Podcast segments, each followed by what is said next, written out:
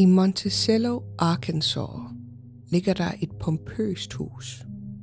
Når du ser det, er du ikke et sekund i tvivl om, at det gemmer på en masse historie. Og hemmeligheder. Måske lidt for mange hemmeligheder. Huset hedder The Allen House, og Allen-familien, som huset er opkaldt efter, er for længst væk. I dag er huset nemlig beboet af Mark og Rebecca Spencer og deres børn. De forelskede sig i huset ved første øjekast. Det var på deres første tur til byen Monticello, hvor de tilfældigvis kørte forbi det grandiøse hus. Helt tilfældigt, troede de. Men måske er der en tidligere beboer, der har haft en finger med i spillet. Jeg hedder Mia, og i dag skal du høre historien om Ladell Allen og The Allen House. Det er en helt klassisk spøgelseshistorie om et hjemsøgt hus. Men det er også en historie om ulykkelig kærlighed og en kvinde, der har båret på en hemmelighed. En hemmelighed, hun tog med sig i graven, men så til syneladende alligevel satte sig for i efterlivet, at hun ikke ville bære rundt på den alene længere.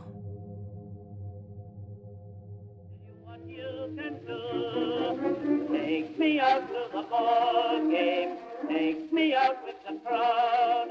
Oh, buy me some peanuts and cracker jack. I don't care if I never get back. I don't care if I never get back. I don't care if I never get back.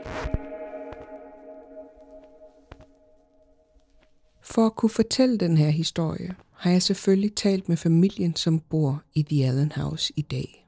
Så det er ikke kun Ladell Allens historie, du skal høre. Det er også familiens egen historie og deres oplevelse med huset. Noget kunne nemlig tyde på, at det ikke var helt tilfældigt, at det netop var dem, der endte med at flytte ind i det pompøse hus. Så jeg mødtes med Mark Spencer på Zoom sidst på eftermiddagen her i Danmark, som for ham var først på formiddagen. Han er en utrolig venlig og smilende mand med gråt hår, gråt skæg og briller. Udover at arbejde på et lokale universitet, er Mark også forfatter og har skrevet historien og bogen om The Allen House og Ladell Allen. Men det kommer du til at høre meget mere om senere. Um, I'm Mark Spencer. I, I live in Monticello, Arkansas. Mark taler selvfølgelig amerikansk, og hvis du ikke forstår engelsk, så kan der være dele, du ikke forstår. Men der er ingen grund til panik, kære lytter. Jeg skal nok spike de overordnede dele af historien, så du kan forstå hele fortællingen. Så lad dig ikke slå ud, når du hører Mark, og du måske ikke forstår, hvad det er, han siger – jeg skal nok sørge for, at du får hele fortællingen med. Uanset om du taler engelsk eller ej. Mark og Rebecca kører første gang til byen, fordi Mark skal til jobsamtale på et universitet. I was interviewing for the position of Dean of the School, School of Arts and Humanities. And we, we drove into town and it was kind of uncanny, really, because we drove straight to the Allen house. we we drove into town on the main highway.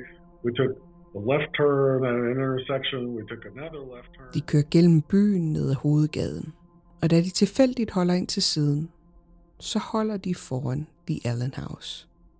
Uden at vide, hvad det er for et hus, de holder foran, bliver de bare siddende i bilen og beundre dets karakteristiske ydre. It was built in 1906. Um, it's a Victorian style house. Um, it's a blend of, of Gothic, Queen Anne, and uh, neoclassical elements.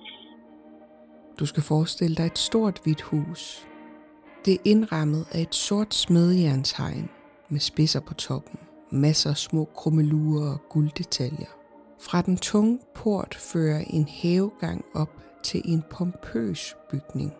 Jolie Allen and his wife Caddy in 1906 told the architect that the house didn't look grand enough and they wanted it to look grander. Um, to make more of a of an impact on, on the viewer. Forrest på huset er der fire massive søjler, to i hver side.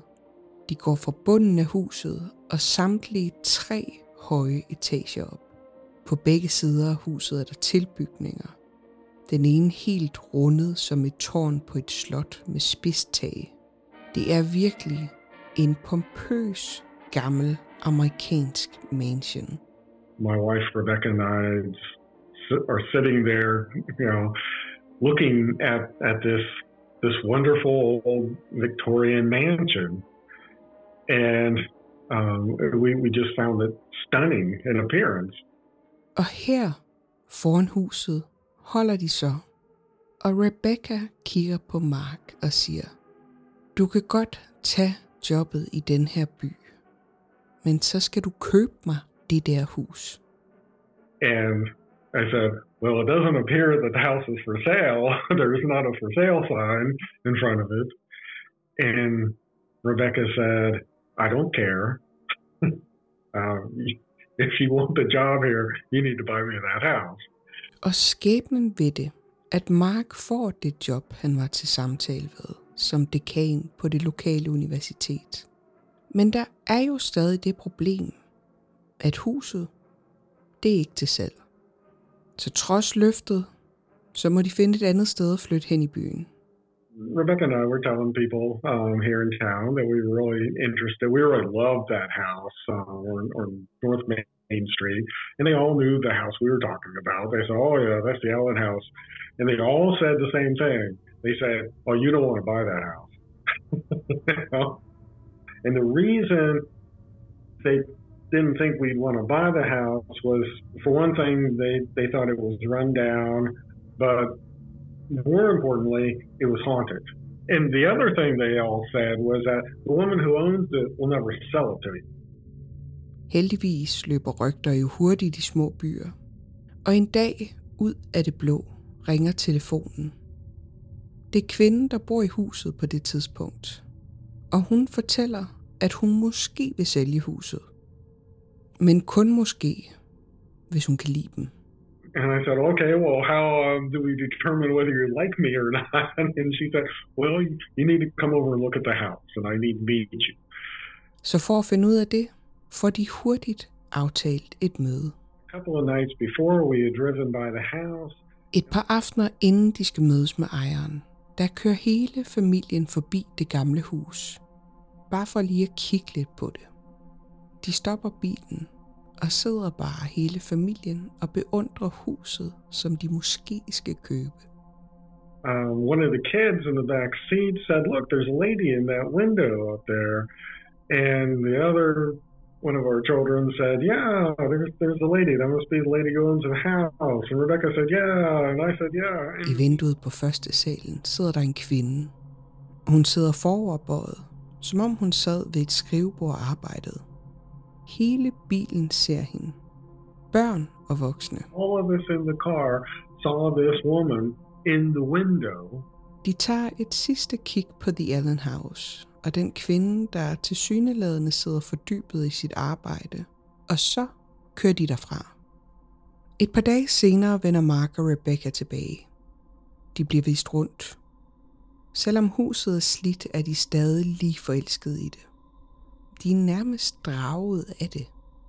a couple of nights later, when Rebecca and I get to see the inside of the house for the first time, and the owner is, is showing us the master bedroom, and we de når første salen, og Mark fortæller kvinden, at de havde set hende sidde i værelset den anden aften, da de var kørt forbi. Kvinden virker uforstående og åbner langsomt døren ind til værelset. Det er fyldt med kasser og gamle sager. Rummet var ren opbevaring.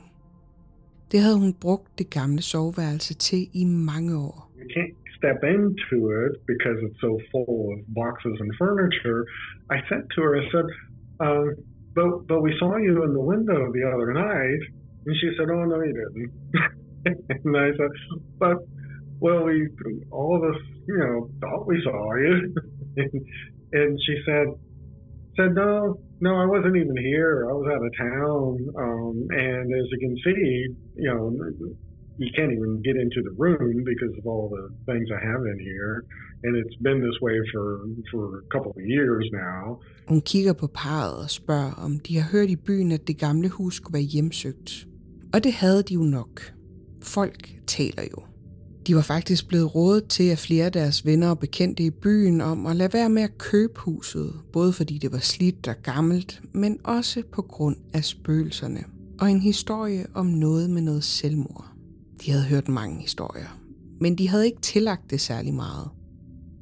Men overraskende nok kigger kvinden på dem og siger, at folk har helt ret. Huset er hjemsøgt. And, and, and it took me a moment to realize that she was entirely serious. And I said, oh, okay. You know, and, and I'm thinking, well, she's probably a little bit crazy.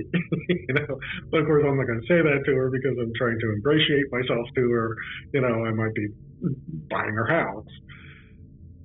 Tiden går, og kvinden beslutter sig for at sælge huset til Mark og hans familie. De er ovenud lykkelige. Og de er stadig overbeviste om, at de mange historier om huset bare kommer fra, at det godt kunne ligne et gammelt spøgelseshus. De tror ganske enkelt ikke på dem. Yeah, we, we're here we are moving to a relatively small town in, in Arkansas in the south and and the house was kind of run down at, at the time and so and and given the nature of the architecture and the, and the condition that it was in it it seemed it looked kind of like a haunted house. you know, it was kind of creepy looking. The yard was overgrown and all. And it was a historical fact that there had been a suicide in 1949. So, um, so given the fact that there had been a suicide, given the appearance of the house, it just seemed to make sense to us that people in this small town would dub it the haunted house of the community. Så familien pakker ubekymret deres liv sammen og begynder at indrette sig i det gamle hus. Men der går ikke ret lang tid, før der begynder at ske ting, der er lidt mærkelige. Faktisk så sker det første allerede den dag, de flytter ind. I was carrying some boxes in through the side door, and I saw my my little boy Jacob. He was just kind of staring at me. Mark går for sig selv og bærer flyttekasser ind i huset. Han ser sin søn stå over ved trappen. Sønnen ser lidt fjern ud, men Mark begynder at tale til ham, imens han går videre med kassen. I'm asking him, you know, how do you like your new house? Der kommer ikke noget svar.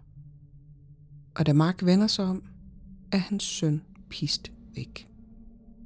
Han undrer sig over søndens opførsel. Det virkede mærkeligt. Hvorfor svarede han ikke? Var han dårlig? Han havde også set lidt mærkelig ud. Lidt bleg. Så han går ned på drengens værelse, hvor sønnen sidder og spiller. Mark konfronterer ham med mødet, spørger ham, hvorfor han ikke svarede ham. Og sønnen ser fuldkommen forundret på Mark. Han forstår overhovedet ikke, hvad han mener. Han har nemlig været på sit værelse de sidste timer. I said, well, downstairs, are there's boxes in here standing by the staircase. And he said, I don't know what you're talking about. I wouldn't stand by the staircase. I've been up here for an hour and a half. And and Rebecca was upstairs, and she said, yeah, Jacob hadn't been downstairs. Huh? Mark og Rebecca vælger at afskrive det som noget, de ikke kan forklare. Måske lidt flyttestress. Men de holder fast i, at det ikke er et spøgelseshus, de har købt. Eller Mark gør i hvert fald. Han tager jo på arbejde hver dag, og når han kommer hjem, så har hans kone flere og flere mærkelige oplevelser at berette om. Rebecca oplever alle mulige forskellige ting. Hun kan lugte cigarrøg i stuerne. Hun kan høre folk snakke i andre rum. Og en dag ser hun også et lille barnespøgelse foran øjnene på sig. Men Mark er stadig ikke helt overbevist om, hvad det er, der foregår i huset. De oplever flere gange, at de har set deres søn et sted i huset, selvom at den anden kan bekræfte, at han har været sammen med dem i den anden ende af huset. There are all these incidents of seeing Jacob our our little boy who was like five years old at the time, um, in in places where he wasn't. Um, so that that was odd. Men der sker også andre mærkelige ting. De fornemmer hurtigt, at rygtet om, at det hjemsøgte Allen House er blevet solgt, har spredt sig i nogle lidt mærkelige kredse. For kort efter de flytter ind, begynder det at vælte ind med henvendelser fra forskellige spøgelsesjæger fra hele landet. Den gamle ejer nægtede at åbne dørene for nogen. Men nu hvor det var nye ejere, så håber spøgelsesjægerne på, at de kan få adgang til at undersøge huset. Uh, the house was famous already um, as a as a haunted location. The previous owner had never allowed any investigative groups to come in and and and, and investigate. Uh, Men Mark og Rebecca har det i starten lidt som den gamle ejer. Og derfor siger de nej til samtlige henvendelser, der kommer ind. Men efter lidt tid, så bliver de alligevel lidt nysgerrige på at finde ud af, hvad det egentlig er, der foregår i huset. Og da der så kommer en henvendelse fra et hold spøgelsesjægere, der fortæller, at de gerne vil udelukke alle naturlige forklaringer på hjemsøgelser, så slår de alligevel til. Uh, we were contacted by a group called Louisiana Spirits, and they were a branch of TAPS, the, the ghost hunter guys on TV, and and they actually seem pretty reasonable, down to earth, um, scientific minded investigators. They said that they used scientific methods. Um, in 99% of their investigations, they said they found no evidence whatsoever of any kind of paranormal activity. På det her tidspunkt ved Mark jo stadig ikke helt, hvad han tror på, og det gør Rebecca egentlig heller ikke. Men de efterlader huset til spøgelsesjægerne og tager selv ud for at tage på en dejlig dateaften. And I remember um, walking down the, the side staircase and, and, and calling out to the investigators as we were leaving the house. They said, "Well, the house is all yours," you know, and and I and I remember feeling something odd in the air that, that there was a kind of static electricity or something. Um, Men der går ikke ret lang tid, før at de bliver kaldt hjem igen. Strømmen er gået i hele huset. Netop som spøgelseshjerne havde sat alt deres udstyr op og var klar til at gå i gang. De står og snakker ind i stuen, og der kører en mikrofon. on the recording, you can hear the investigators right after the power goes out speculating as to what happened. you know, why did the power go out? And one of them says, I think a transformer blew. And then you hear this woman's voice, this whispery woman's voice, who's not one of the investigators, obviously, clearly not one of the investigators. This whispery woman's voice says, not a transformer. My understanding on Forgive me.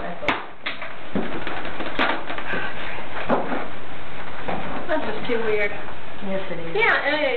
optagelserne kan du høre en fra holdet sige, at det var godt nok mærkeligt, men måske er det en transformator.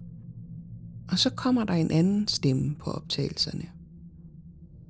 En kvinde, der til syneladende visker, at det ikke er transformatoren.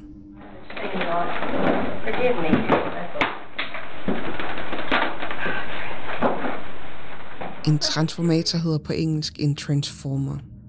Så hvis du lytter til klippet her, så kan du måske høre en lav visken, der siger, not a transformer.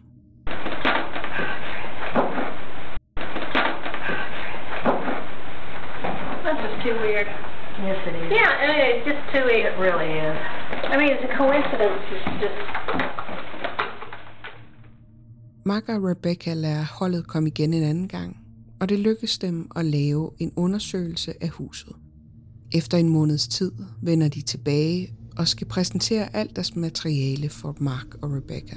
Mark spørger, er mit hus hjemsøgt? Og der kommer et klokkeklart svar fra spøgelsesjægeren. Ja, The lead investigator sat at the dining room table with me And he, he looked at me and said, Do you want to ask me the question that all homeowners asked. And I said, Well, what's that question? And he said, well, is, my, is my house haunted? And I said, Okay, so is my house haunted? And he said, Yes, definitely. Holdet havde fundet utallige målinger og EVP'er. Men på trods af det, kan Mark stadig ikke helt overgive sig til tanken om, at han har købt et spøgelseshus. Men det ændrer sig en lørdag morgen i 2009. I woke up that Saturday morning um, in August of 2009, and I immediately had the thought that I needed to go to the attic. Mark vågner med en mærkelig stærk intuition. Han skal gå op på loftet. Der er noget deroppe, han skal finde. Mark skubber tanken til side. Der er mange ting, han skal ordne, og han har også allerede gennemsøgt hele loftet, da de flyttede ind, i håbet om at finde efterladte ting fra The Allen Family. Der kan ikke være noget deroppe, som han ikke har fundet. Så Mark går ned og spiser morgenmad. I didn't understand why I had that thought. I thought, well, maybe it was, you know, the residue of a dream. Maybe I, I didn't remember dreaming about the attic. Men følelsen vil ikke gå væk. Han skal gå op på loftet nu. Der er noget deroppe. It was like a voice telling me, you need to go to the attic. You're going to find something. Mark overgiver sig. Han finder en lommelygt frem, og så går han op på loftet. And I and I went up the attic stairs. Du skal forestille dig et stort, åbent loft, der fylder hele arealet af huset. Tidligere har der boet en tyne derop, og der har også engang været en brand. Og som en lappeløsning på at gøre det pænere, så valgte man efter branden bare at bygge et nyt gulv oven på det andet, i stedet for at erstatte hele det gamle gulv. Så brædderne, de ligger ikke helt tæt, der er lidt mellemrum her og der. And um, it was really uncanny once I got to the attic was that I didn't wander around. I I walked immediately over to a spot at the edge of the south turret room. Mark kommer op ad trappen. Og meget overrasket, så tager han sig selv i ikke at have brug for at gå rundt derop og lede i timevis. Han går direkte hen til et bestemt sted på loftet. Der er lidt mellemrum mellem de to brædder. And I'm just standing there looking down at it, wondering, okay, why am I standing here looking down at this? Det er dernede, der er noget til ham. Det ved han bare. Alene op på det store loft sidder han på knæ foran gulvbrædderne. It was like that voice in my head again, and it was saying, take a closer look. And I and I shined the flashlight into the opening, and at first I didn't see anything. And then, you know, I kept kind of turning the flashlight at different angles. And I, and I finally saw a brown piece of paper. Han kan se, der er et eller andet dernede. Noget brunt. Han lirker og prøver at få sine hænder derned. Til sidst får han hævet en stor brun kuvert op. Han åbner kuverten og inde i den er der utallige breve. Små, hvide, håndskrevne kuverter. And these white envelopes had stamps on them, purple three cent stamps, and they were all postmarked and they were addressed. Um, and they, this first batch of, of these letters were all from October 1948. Og de er alle sammen adresseret til Adele Allen. En af de tidligere beboere i huset. Hende, der havde det soveværelse. Hvor hele familien havde set en kvinde sidde et par aftener før de købte huset. I opened up one of the white envelopes and pulled out the stationery, and it was the salutation was dearest. Mark kan se, at brevene er en form for kærestebreve og de er alle sammen underskrevet med kærlige hilsner fra initialet P. Hele situationen er så surrealistisk, at Mark ganske kort tror, at det hele må være en form for drøm. I was awake. I was fully awake. But for for a few moments, I actually thought that I had to be dreaming, that this couldn't be real. Da han indser, at det her er virkeligt, så spaner han ned og henter en kløfthammer. Han brækker gulvbrædderne op, et efter et. Og i alt finder han 82 breve. De er sirligt sorteret efter datoer og puttet i større kuverter. Inden Ladell Allen har gemt dem under gulvbrædderne i 1948. Mark forlader ikke loftet. Han slår sig ned i en sofa, der står derop, og så går han i gang med at læse brevene fra den ene ende til den anden. And so I spent the day um, sitting on the on the couch, the old couch up there in the attic, reading through these letters, these love letters.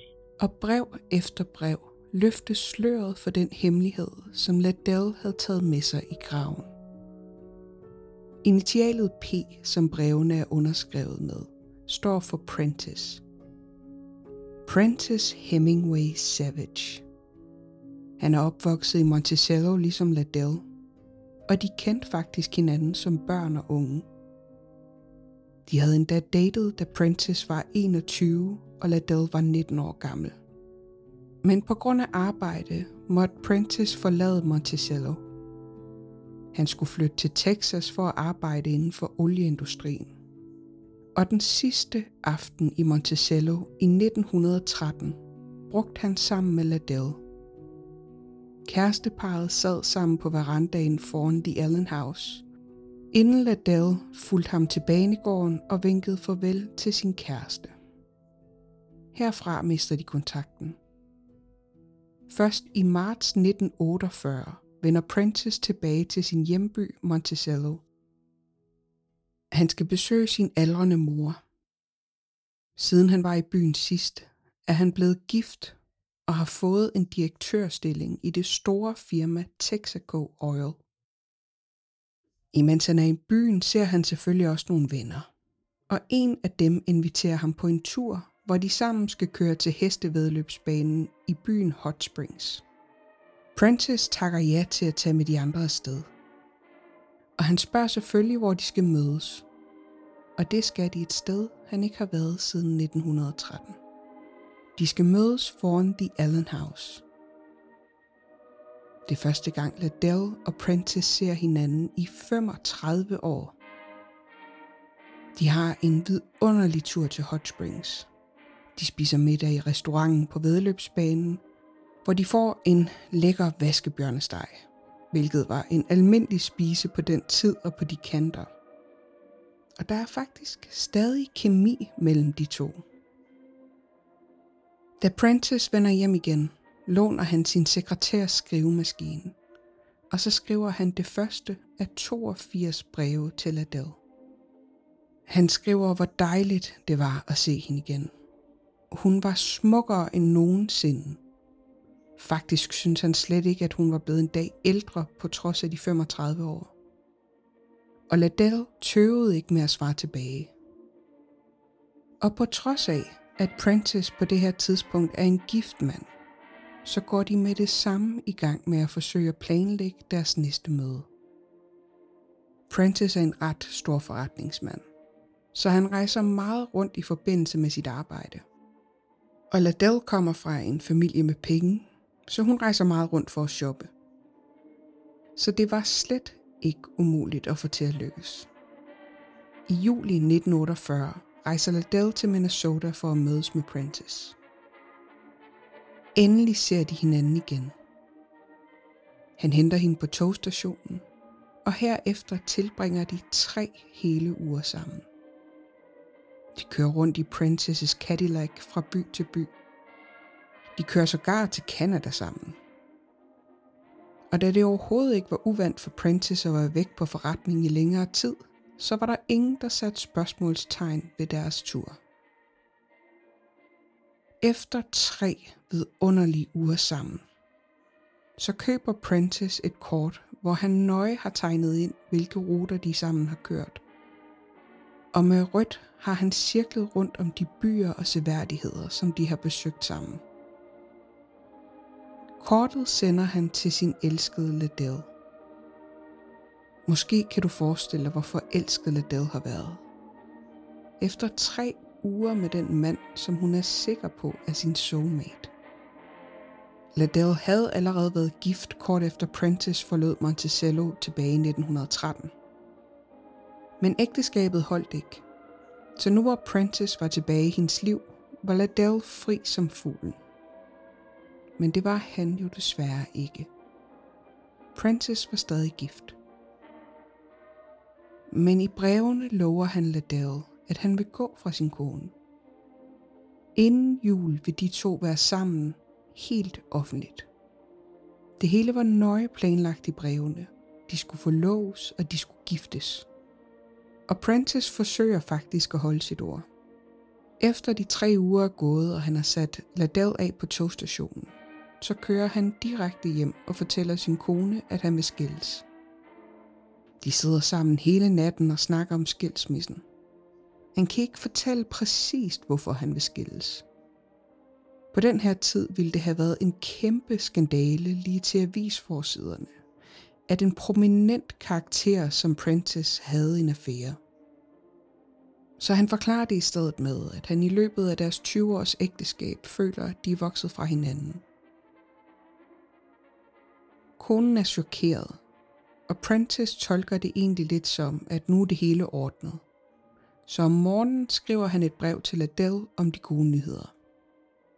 Men efter chokket har lagt sig, snakker konen med en advokat. Og her kommer hun frem til, at de ikke skal skilles. De kan blive prøvesepareret i nogle år, og hvis Prentice stadig vil skilles, så kan de blive det derefter. Og i så fald skal hun have alt de ejer. Huse, biler, aktier. Hun skal have det hele. Og i bytte for det får Prentice sin frihed, siger hun. Men det passer ikke rigtig Prentice. Han er en velhavende mand, og han er vant til en vis livsstil. Han havde også håbet på snart at kunne skære lidt ned på arbejdet, trække sig lidt. Men det ville der jo ikke være råd til, hvis hun skulle have alt, han ejede. Hidtil har stemningen i brevene været ungdomligt passioneret og utrolig kærlig. På trods af, at de to elskere var i deres 50'ere, skrev de som om de var forelskede teenager. Men pludselig begynder brevene at ændre sig en smule. Prentice skriver til Adele, at det kommer til at tage længere tid for ham at forlade sin kone. Han beklager sig over, at hver gang han snakker med konen om at gå fra hende, så skal de ligesom starte forfra i alle samtaler. Adele brokker sig lidt tilbage, de undskylder og prøver at sætte et møde op, men øh, det lykkes ikke rigtigt. Og så i november 1948 får Liddell et brev. Det er ligesom om, der er sket noget hen over den amerikanske højtid Thanksgiving. Prentice skriver og beklager sig over, at Truman er blevet valgt ind. Det er dårligt for hans branche, han ved ikke, hvad han skal gøre. Det hele er besværligt og risikabelt. Men han har i øvrigt også tændt og alt er bare galt. Der er lange udsigter til deres oprindelige plan om, at de skulle tilbringe julen sammen som forlovet. Det sidste brev i den brune kuvert er fra december. Prentice skriver til Adele, at han ikke kan gå fra sin kone. I hvert fald ikke lige nu. Og han kan ikke sige noget om, hvornår det kan lade sig gøre. Han skal rejse til New York med arbejdet i noget tid, så han ved heller ikke, hvornår han kan skrive igen. Så havde han i øvrigt heller ikke købt en julegave til hende endnu, men han kunne sende hende nogle penge, så hun selv kunne købe den. Det er det sidste brev for Princess.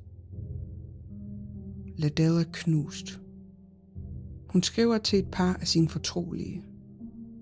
Men de virker ikke rigtigt til, at de forstår, hvad der egentlig var på spil for Ladell. Hun var jo overbevist om, at Prentice var hendes livs udkårne. Og nu ville han ikke have hende alligevel. Juleaftensdag går Ladell ned til posthuset og tjekker sin postboks. Der var stadig ikke noget brev for Prentice. Så Ladell fortsætter sin gåtur hen til apoteket, inden hun vender hjem igen. Om aftenen holder Ladells mor deres årlige julefest i huset.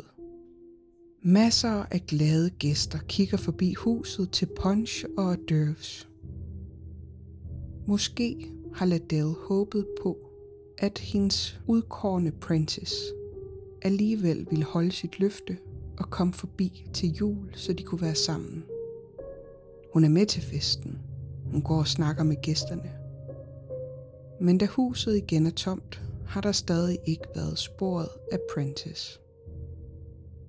Ladell går i køkkenet. Hun laver sig en lille tallerken med rester af døvs fra festen, og så tager hun et lille glas punch. Til at maskere smagen af de syret ned tabletter, hun har købt på apoteket. Hun tager det med op i sit soveværelse. Ladell dør ikke med det samme. Cyaniden ligger hende i et koma. Og den 2. januar 1949 dør Ladell Allen Bonner. Prentice lever yderligere 30 år. Han blev aldrig skilt fra sin kone. Om han nogensinde kørt forbi The Allen House eller besøgt Ladels grav, det ved man ikke. Tilbage på loftet af The Allen House sidder Mark stadig i sofaen. Han har ikke flyttet sig en millimeter. Og for sig selv mumler han ud i lokalet. Det er jeg virkelig ked af, Ladell. Og så hører han en lyd. Han kigger op. Og foran sig ser han skikkelsen af en kvinde. Hun har fingerbølget hår. Klassisk 20-30 tøj. Og hun kommer langsomt tættere på, inden hun forsvinder foran øjnene af ham. Indtil den her dag har Ladell været en fjern spøgelseshistorie. Ingen kendte virkelig til hendes liv. Men 60 år efter Ladell gemte sin hemmelighed under gulvbrædderne på loftet af The Allen House, der var der nogen, der fandt ud af sandheden bag selvmordet. Så kan man jo spørge sig selv, om det hele er et tilfælde. Mark og hans kone Rebecca stopper op foran præcis det hus. Han siger ja til jobbet der, selvom han egentlig har fået tilbudt et bedre betalt job et andet sted. Kvinden, der boede der før, vælger at sælge det til dem, fordi hun kunne mærke, at det var dem, der skulle købe det. Og så finder forfatteren Mark brevene og fortæller verden Ladells historie. Ingen vidste, at Ladell var en klog, nysgerrig kvinde. Hun gjorde, som hun havde lyst til. Hun Var fascineret af alle mulige ting som astrologi og Christian Science. Hun var den sjove, og hun var den folk kom til, når de var ked af det. Hun var en seksuel frigjort kvinde. Hun var kompleks, hun var optimistisk, og så var hun dødeligt forelsket i ham, hun troede var sin soulmate. Men alt det her var fuldkommen glemt. I stedet var hun husket som en skør kvinde, der begik selvmord i spøgelseshuset i Monticello. Måske ville Ladell have, at det var en forfatter, der skulle flytte ind. Måske ville Ladell have Mark til at skrive sin historie. Mark er i hvert fald ikke selv et sekund i tvivl om, at han skulle skrive den. Så tre år efter han den dag fandt brevene under gulvbrædderne, så udkommer bogen A Haunted Love Story, The Ghost of the Allen House. En hjemsøgt kærlighedshistorie. Spøgelserne i Allen-huset. You know, my feeling about it is that Liddell wanted me to find the letters, but Liddell led me to the letters because after all the years, those letters were under a floorboard in the attic for 70 years. And after all those years, she, she wanted her story told. Men selvom Ladell til synladende har fået sit ønske opfyldt, så er hun stadig i huset en gang imellem. Der var for eksempel en eftermiddag, et par år efter bogen udkom. Mark går forbi soveværelset og ser sin kone Rebecca stå og kigge ud af vinduet. And she had her back to me and she was facing the window. Um, and I remember so vividly her long brown hair, um, her peach colored blouse against the sage green drape. What was odd was that she didn't seem to have the drape pulled back to look out the window. It was like her face was in the drape. Men så går det op for ham, at hun står og stiger direkte ind i gardinet. Det er slet ikke trukket fra. Og da han skal til at spørge, hvad det er, hun har gang i, om hun er okay, så forsvinder hun foran øjnene på ham. She just wasn't there anymore. and this this cold air swept over me and I'm standing there covered in goosebumps. My mouth is hanging open. I'm staring at nothing. and then Rebecca came to the door and she stopped in the doorway and she said, Why are you standing there looking so stupid? I dag sker det stadigvæk, at familien får besøg. Og de her dobbeltgængerfænomener, de kan stadig ske en gang imellem. Om det så er det, han tror, der er et barnespøgelse, der har efterlignet hans søn, eller om det er Ladell, der efterligner hans kone. Så er der i hvert fald ingen tvivl om, at der stadig sker mærkelige ting i The Allen House i Monticello. My story, my personal story is that I went from being 100% non-believer to being 100% believer. And people and and people ask me, well, um, is your house haunted? And I would, and I got into the habit of just saying, yes, it is, absolutely. Mark og Rebecca bor stadig i huset sammen med deres familie. Og hver Halloween slår de dørene op for ture, så man kan komme ind og se det historiske hus. De har indrammet flere af brevene, og kortet, som Prentice lavede til Ladell over deres ture sammen. Tak fordi du lyttede med. And again, a very big thanks to Mark and Rebecca for letting me share their stories, and to Mark for participating in a very long interview. Det har føltes lidt som en ære at få lov til at dele Ladells historie med endnu flere mennesker. Hvis du kunne tænke dig at læse mere om Liddell, Prentice og The Allen House, så kan du finde Marks bog A Haunted Love Story Ghosts of the Allen House på Amazon eller på Saxo. Du kan også læse mere om det inde på deres hjemmeside eller Facebook-side. Hvis du kan lide det, du hører, så kan du hjælpe os med at dele det med en ven. Du kan skrive en lille anmeldelse af os, hvor end du lytter med. Du kan give os stjerner ind på Spotify eller Apple Podcast, og så kan du give os et thumbs up inde på Podimo. Og så vil jeg lige minde jer om, at jeg søger historier fra lyttere, der har oplevet uhyggelige ting, overnaturlige ting, eller andre ting, der måske minder lidt mere om Let's Not Meet, men i hvert fald noget, der var rigtig uhyggeligt.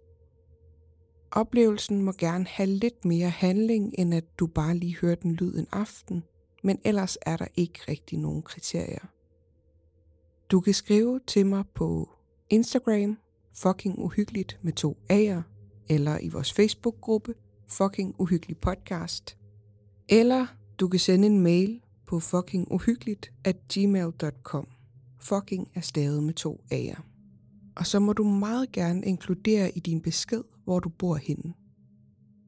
Jeg håber, at du vil lytte med en anden gang, og så håber jeg, at det også bliver fucking uhyggeligt.